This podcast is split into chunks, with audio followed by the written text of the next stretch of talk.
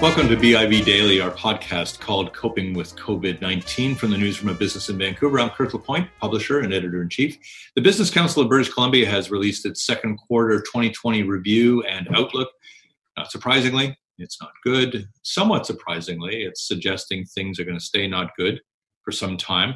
Despite a couple of good economic months at the start of the year, the overall impact is going to be a 7.8% contraction in provincial GDP, the council says. It's not the worst it anticipated, but it's not the best either.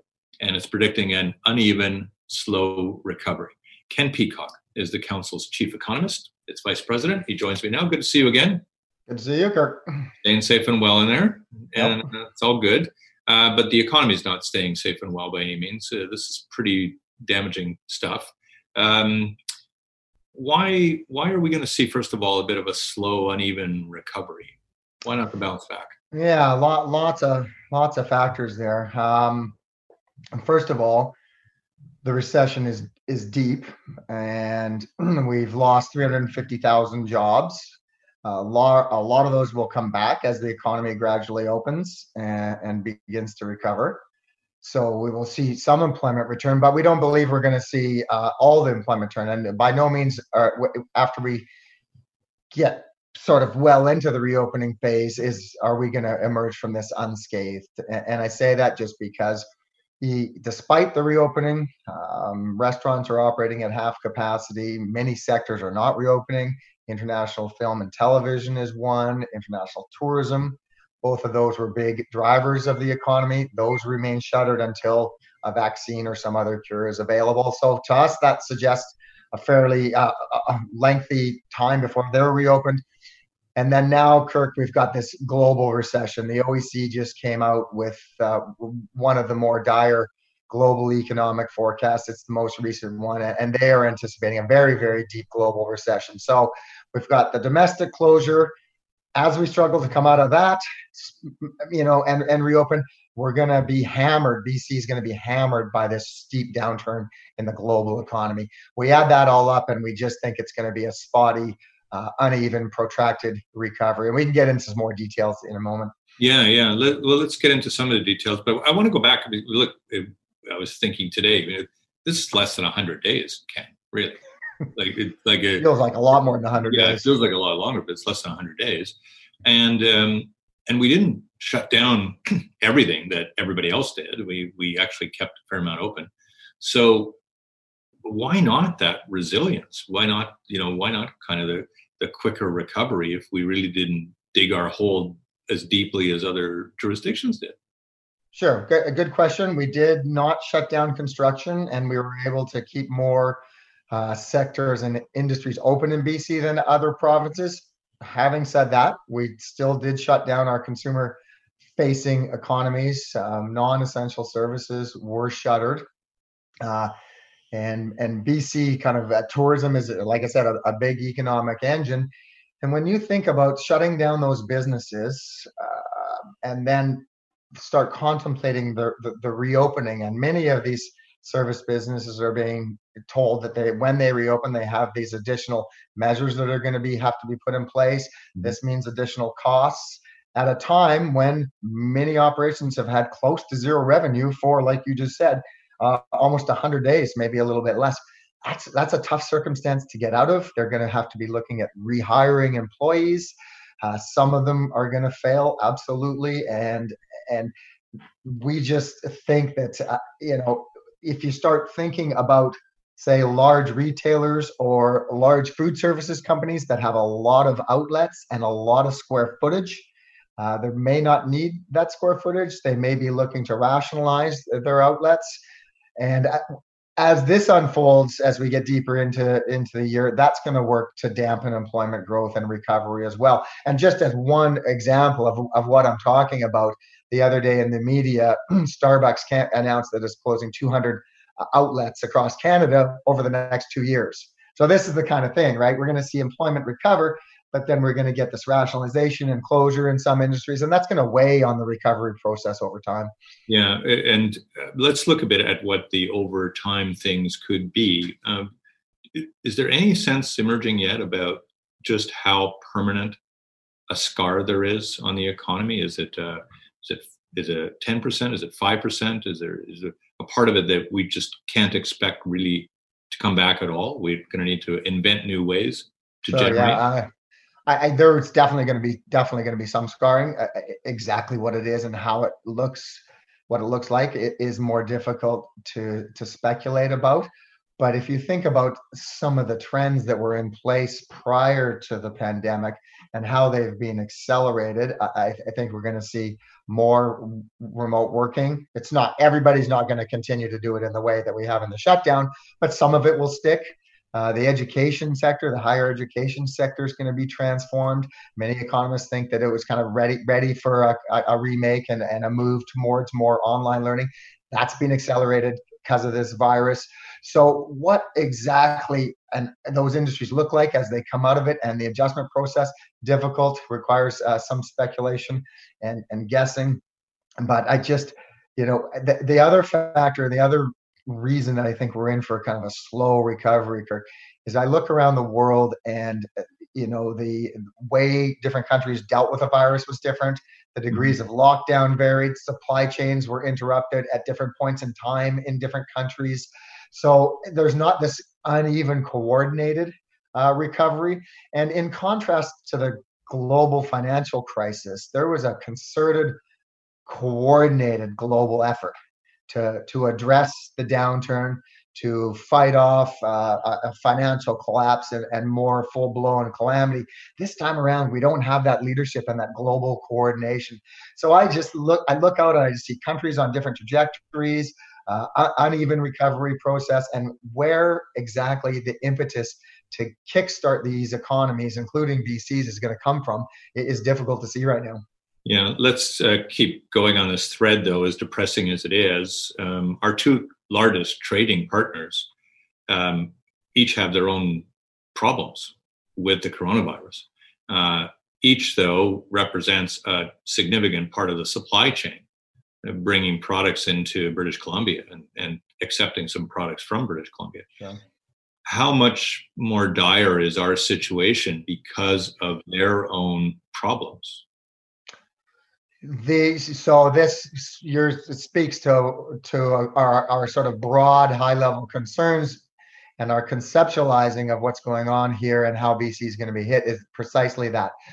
The export sector, BC uh, is a small open trading economy. We benefit greatly from selling our goods and services into external markets. And part of that process requires inputs from other jurisdictions, the US and China, you're referring to here, uh, China in particular. And when those are interrupted, uh, it, it, you can't continue your manufacturing process. We don't have mm-hmm. automobile manufacturing uh, here in British Columbia, but I've heard some people make comments like, okay, sure, we're going to start manufacturing cars again, but where are we going to get the steering wheels? Because wherever the steering wheels come from uh, has been shut down. So, you know, you can just imagine the complexity of trying to get all these parts back on on on track and on target in, in the production process with this virus uh, shutting down economies around the world.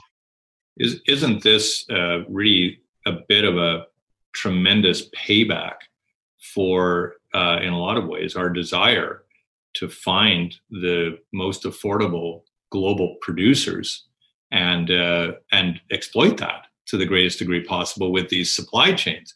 And now what we realize is that a pandemic can just destroy them. Yeah, I, I yeah, yeah.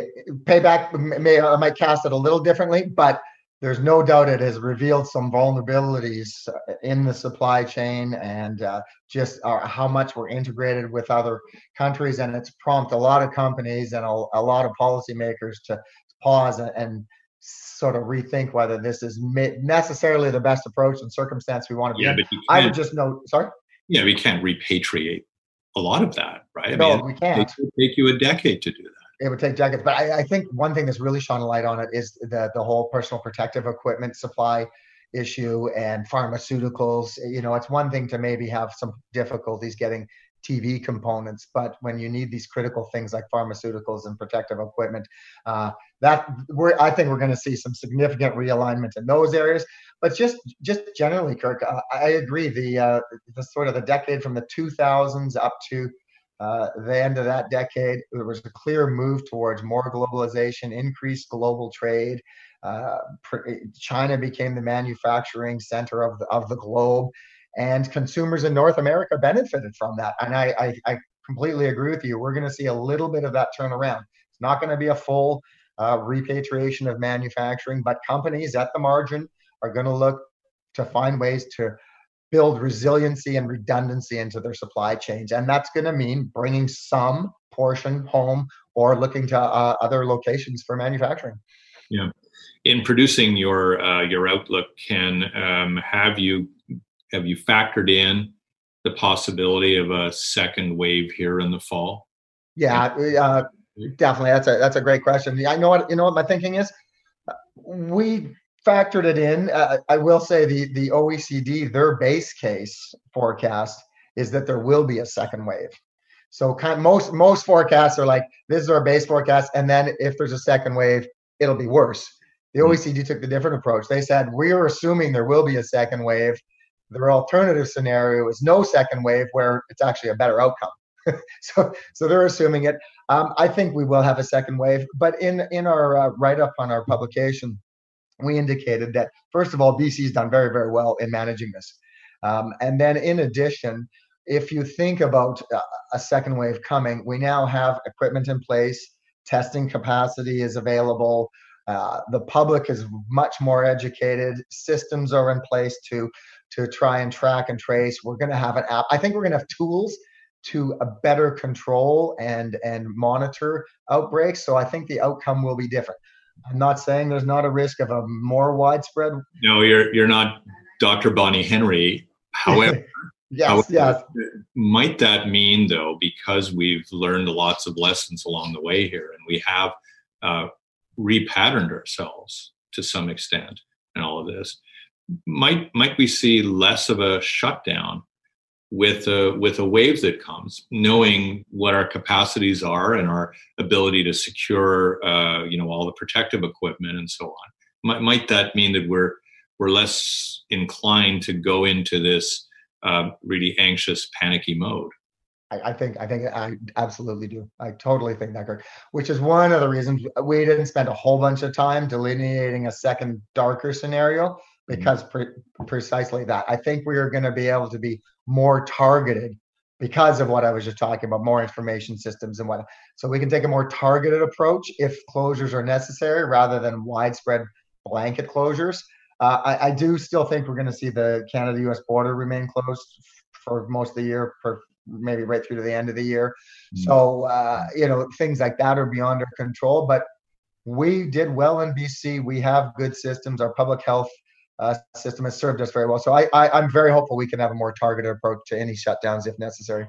So what I was hearing a, a couple of weeks ago from uh, from people who were uh, on the CERB, uh, and it was was their concern uh, that this might end, and that there really aren't jobs to go to, or jobs that they believe that that they want to be able to go to. Uh, so the government's extended that. in your report today, you you allude to the fact that listen, governments can't think at all for the time being about uh, relinquishing some of the support programs that are there for industry. What I wonder about is is you know how long you you think at this point um, things like wage subsidies, uh, rent forgiveness. I mean, there's a whole batch of them yeah. that that are across the suite of services uh, that now uh, are there. Um, how long do you think we have to sustain these? This this is the this is the critical question. This is absolutely the critical question because okay, we know for certain it can't go on indefinitely.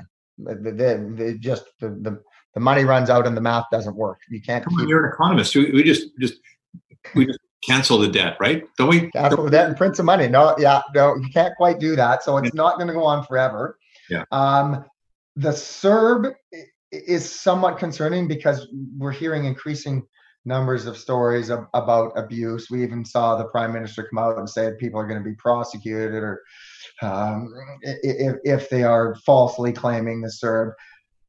It's the incentives that I'm concerned about. Um, absolutely, measures were needed when the economy was shut down. People were instantly put out of work. vital that the government step in and provide some support. The question that you're getting at is how long should that last? And uh, the, the challenge is how much employment is going to come back, how many jobs are going to be available for people to fill in this reopening phase. And like I was alluding to a moment ago, not all sectors are reopening and not all jobs are coming back. So government does want to provide some support, but like I said, can't do it indefinitely. And at some point, you're going to have to wean people off and get them motivated to be back in the labor market because it's a it's a fairly generous payment, and a lot of people are financially better off being on the CERB.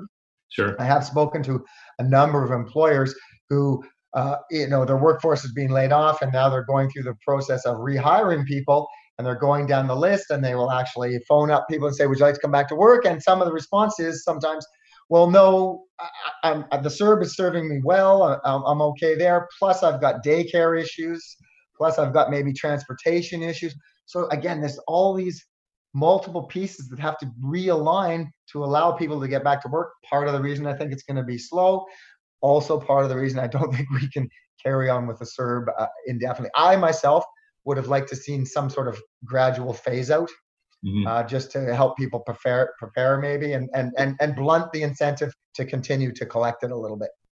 But it, it it's it's problematic, right? I mean, no matter how you you start moving forward, I mean, it obviously there's no one size fits all approach that would work in a country of this many people but it's not even like one size would fit 25 people at this point. I mean, it, it's so individualized. Um, and you know the the accommodation of people's income and uh, and the fact that they they want to pursue um, given careers given you know they, they, they don't necessarily want to change a career uh, coming uh, coming through the pandemic they want to stay largely where they were back in February and early March yeah, yeah. How do you marshal something like this with, without it being so imprecise and, and sluggish that you know you defeat the whole purpose of incentivizing people? Right, and I, I think that the word it, it, it is not precise. It's a it's a very blunt tool. It was a blanketed. It was rolled out in in great haste, which it needed to be because things were changing very rapidly, and and I I'm harkening back to your comment at the outset. It's uh, we're hundred days in. It it seems like years, and we're only hundred days into this thing. So you know, there's government. There's going to be challenges and problems with unrolling and folding, uh, uh, un, put unrolling these programs out. There's also going to be challenges and problems with reeling them back in and and wrapping them up. Uh, there are other social safety nets in in Canada. Um, don't know how effective they'll they'll be. The I guess the, the critical thing that the government is trying to do here is keep household balance sheets intact, not have people's finances destroyed. We really don't want people losing their homes. We want them to be able to pay rent if they can. So this was intended as a short-term stopgap measure to fill that. If jobs don't come back in meaningful numbers, uh, it, it, it's an open question whether it will need to be continued, extended a, a second, third, fourth time uh, and exactly uh, what it'll look like six months from now, it's very difficult to say, Kirk. Yeah, and and from an employment stamp or employer standpoint, um, obviously the wage subsidy is the large program there that is uh, buttressing some of the cash flow issues that businesses have. Uh, they would be starting now to get a little concerned that uh, the end of the road is coming for that subsidy in a fair amount. Again, does that also just have to extend out in the same way that we are with the CERB? I think government will have to look at that. Absolutely. Um, it would be good to know. It would be nice to know from an analyst, economist perspective, just what the uptake has been and, and uh, what the utilization of that program ha- has been to date. It, it may be that if it is continued, they could do it in a more targeted manner. And I do know it is my understanding that that program was a little slower to uh, to get out and be delivered to businesses yeah, than, than the CERB. So I don't know if the checks are actually even flowing for them at this point. No, I think that they earmarked something like seventy billion dollars for the program, and it's only a little bit north of ten billion that is has been taken up so far, which suggests there's a lag because obviously a lot of businesses believe that they qualify for it. Um, but again, uh, if if you're anticipating that the recovery is slow and uneven and is going to we are going to see a lot of pain here through the balance of the year you know, border closure still in, sure. that's the case then does it behoove government to start sending signals awfully soon that um, that it's going to keep these programs in place for a time or does that defeat the purpose of motivating employees and employers to get on with conducting business as usual. It it it does change the incentives and the decision making processes absolutely.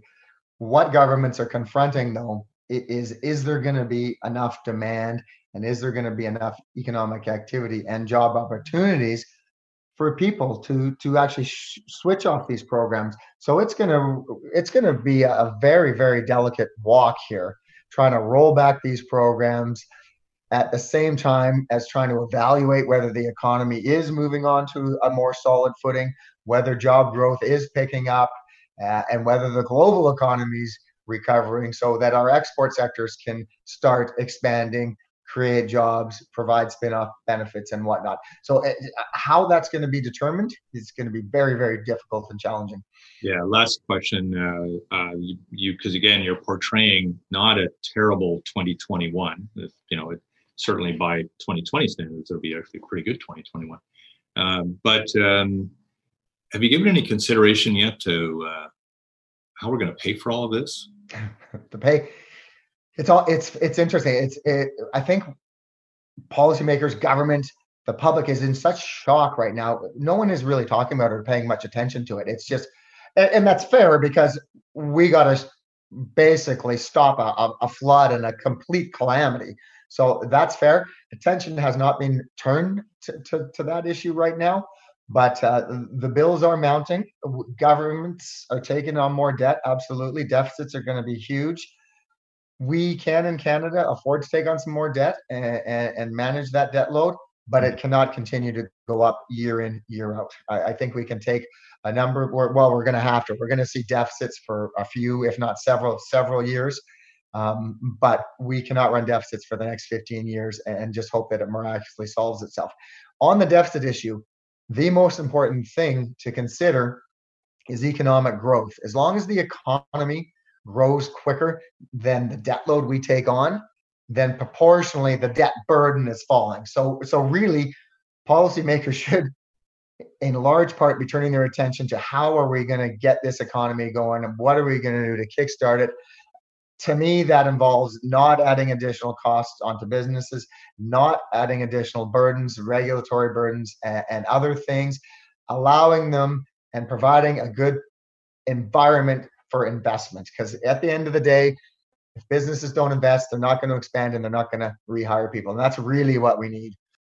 Okay, well then I'll, I'll, I'll put in one more question before I let you go, and that that is eh, we we hear a lot of people basically saying, well, now's the time also to really pivot our economy. And now's the time to go into the green economy. Now's the time to shed some of the traditional businesses and, and move on and on and on. Um, is that just too much of a maneuver to pull off right now? Yes, it's too much of a yes. So so we're in a huge hole, huge economic hole. We want to get out of this hole. What do we turn to? Do we turn to relatively small emerging sectors that don't have a large employment footprint? Or do we turn to industries that expanded robustly over the past decade, over the past five years, that are large, that are well established, um, that can grow, and that we have expertise in, and that we're globally competitive in? I think it's the latter. Um, we need to sell goods and services um, produce them, do what we're good at, and sell them into the global marketplace. And that's the road out. Having said that, it does not mean dismiss new emerging industries. I think it's a combination, uh, Kirk. We're not going to fill a 350,000 uh, drop in jobs by relying on green new initiatives and clean energy. And it's not it's not a negative comment on the new industries. They're just not big enough. They're right. just simply not big enough. It can't do it. It would take decades and decades and decades. So by all means, put money towards it. So what how I think about it is we really need to create a policy environment that encourages businesses, enables businesses to first survive, and then encourages them to rehire as many employees as possible. We're not going to get them all back, so we also have to support and encourage new business formation, new industries, new sectors, which you're just referring to. So, to my mind, it's absolutely a combination, but it would be a huge mistake for policymakers to do that big shift that you were just referring to and ignore the sort of traditional and work engines and export engines of the economy. And when I say traditional, I, I have a broader interpretation. Most people think of that as forestry, mining, uh, natural gas, maybe agricultural products and fishing. I even lump in some of our service industries, uh, tourism, uh, film and television, and professional services because we've been pretty good at exporting those products uh, for a long time now. So look to our big industries that provide a lot of jobs, create uh, generate export earnings, and do generate wealth and prosperity in the province, while also paying attention to the emerging economy. Okay, we could go on for a long time, but we're going to break off there. Ken, it's great seeing you again. Stay safe, stay well out there. Thank you so much. Ken Peacock is the chief economist and vice president of the Business Council of British Columbia. I'm Kirk LaPointe. Thanks a lot for watching our daily podcast here at BIV, Coping with COVID. We'll see you again.